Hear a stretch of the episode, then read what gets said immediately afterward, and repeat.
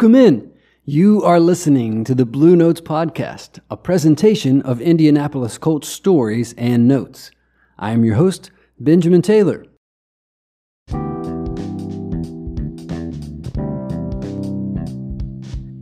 This is episode number 18, and I don't have to tell you who wore number 18 for the Colts. Because of this player, no one else will likely wear number 18 for the Colts again. This is the Peyton Manning episode, and now, having said that, I feel an immense weight, as if this episode must be excellent. Not good, not even great. It must be excellent because Peyton Manning was truly excellent. In fact, I cannot name another player who ever played this game with more commitment to excellence. And that's what I loved about Peyton. I didn't love him so much when he was in college, to be honest. I never cared much for the Tennessee Volunteers, those highlighter uniforms, or the checkered end zone, but watching him play in the NFL was something majestic, and he won me over. That's how I became a Colts fan. Well, I can't promise Peyton level excellence for this episode, but I do have a new plan for us. For the next five or six weeks, we are going to do something called Summer Snapshots. These will be shorter episodes, maybe 10 minutes or fewer, dealing with just one or two brief topics. In this week's episode, number 18, I've got a quick Peyton story. Then we will take a look at some defensive players who I expect to take a leap in 2021. Stay with me. As I've mentioned before on the podcast, I am a Colts fan living in West Virginia. I've been going to at least one game per year since 2009, aside from last year when I unfortunately broke my streak. The first game we attended was great. Patrick, my brother in law and Colts ride or die, and I made the five hour drive up and back on the same day. We sat one row from the very top of Lucas Oil Stadium and watched the Colts beat the Titans 27 17 on my 30th birthday. Chris Johnson ran for 113 yards, but they were two tiers in the Nashville bucket of shame. The following season, we decided to attend the Sunday night game against the Chargers. This was going to be great because I hated the Chargers, and we were going to witness our team pummel them on national television. Days and even weeks before our road trip, I visualized the Chargers quarterback, Philip Rivers, sloped on the sidelines crying after taking a pounding to the Colts. You see, I have this problem where I always think things are going to work out beautifully. You know, when you make Christmas plans in your head and you can see the whole family gathered wearing perfectly sewn sweaters around the perfectly constructed Christmas tree, singing carols all in steady timing and with flawless pitch to the faint smell of cinnamon and eggnog. Then Christmas finally arrives, and what really happens is that the flu is going around, and the kids are fighting, and they hate their gifts, and the tree falls down after an inadvertent bump. The ornaments crash, but not all of them, because you never got around to putting them all on the tree because work and shopping collided. Now Christmas is here too soon, but you can't wait for it to be over. That is every day of my life.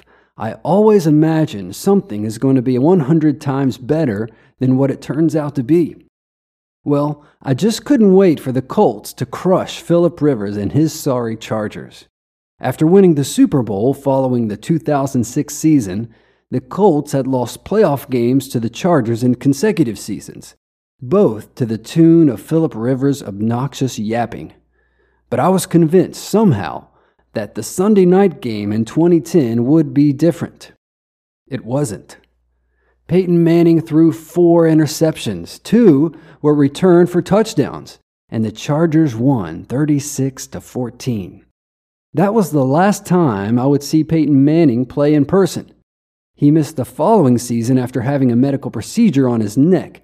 Manning was then released by the Colts in March of 2012. And that's my Peyton story.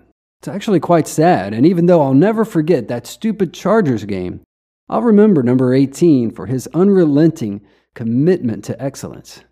Cheers, Peyton.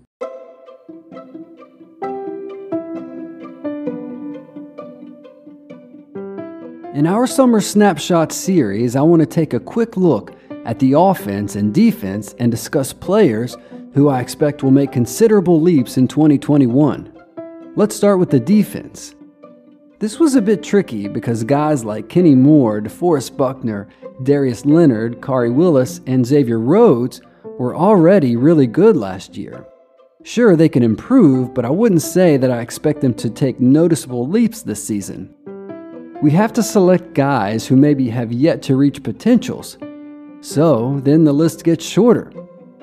I'll start with Kemoko Turay. This is an obvious answer, but the obvious answer isn't necessarily the wrong one. Turay has definitely shown that he can be a problem for quarterbacks.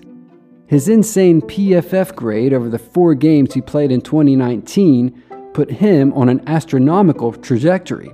One that his play hasn't quite matched, unfortunately, but Turay has said that he wasn't fully ready and wasn't perfectly prepared to be a consistent pressure in 2020.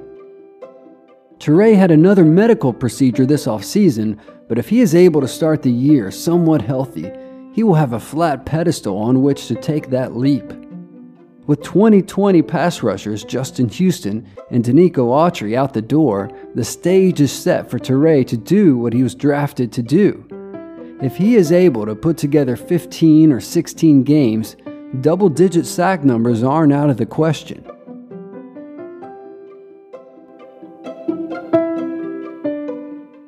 Another pass rusher I expect to take a leap in 2021 is Tyquan Lewis. I've been playing this song on repeat for the entire offseason. I've asserted before and will say again that I believe Lewis is the new Denico Autry. Lewis actually had a slightly better PFF score than Autry last season. On a per snap basis, Lewis had a better tackle percentage with a comparable sack percentage. He's shorter than Autry, but quicker and younger. Like Autry, who was one of the Colts' most versatile defensive linemen last season, Lewis can play both the edge or inside. I imagine Lewis will be more of the run stopping end while rookie Kwity Paye and a combination of others rush the passer on the other side. And as I previously stated, the door is wide open for Turay and Lewis to thrive.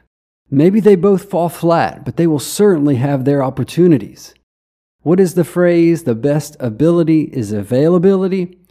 I cannot predict any injuries and certainly don't want to try, but Lewis should be available to rock and roll to start the season. Houston and Autry are gone. Rookie Dayo Odeyingbo, who suffered an Achilles tear, won't be ready to go in September.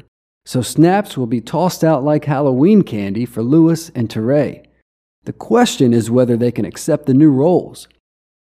The Colts open with a tough stretch, but the first matchup is at home against Russell Wilson and the Seahawks. Wilson has played at an MVP level throughout his career, but he's not immune to sacks behind that struggling offensive line. Wilson has averaged 49 sacks over the past three seasons. After the Seahawks, it's a difficult run until the Colts face Tua and the Dolphins in Week 4. Tua is neither fast nor decisive and was sacked 20 times in 10 games last year. If Lewis does play the run stopper, he'll have his hands full. The Colts play excellent running teams in the first half of the season, including the Rams, Titans, Niners, and Ravens. Even the Seahawks can run the ball well when they want to. Even so, I think we will see Lewis take a significant leap in 2021 but he must take advantage of early opportunities before Odeyingbo is able to slide into the rotation. My surprise pick for unexpected 2021 leap is second year cornerback Isaiah Rodgers. The cornerback room is a little crowded, unlike the defensive line group, so it's certainly not clear at this point who will be offered the most reps during the preseason and training camp. Rodgers also has shown to be an exceptional kick returner, so it's possible that coaches keep him out of the cornerback mix and allow him to focus more on his primary skill. But I still expect him to emerge and seriously compete for the starting outside corner position opposite Xavier Rhodes. It was a respectable rookie campaign for Rodgers. His PFF score topped Rock Ya-Sin by 14 points, while he fell just short of Kenny Moore and Xavier Rhodes. Rodgers' score was probably doctored by his special team success, but he's at least intriguing. General manager Chris Ballard and coaches have to be thinking about life after Xavier Rhodes, who is now on his second one year deal with the Colts. If 2021 goes well for him, he's likely off to greener accounts. Could Isaiah Rodgers grow into that role? It's no slam dunk, but I like his chances.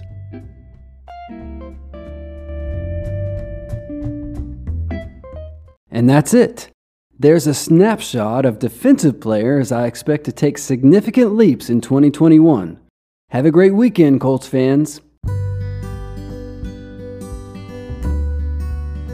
This was a presentation of the Blue Notes Podcast. I'm Benjamin Taylor. Thank you for listening.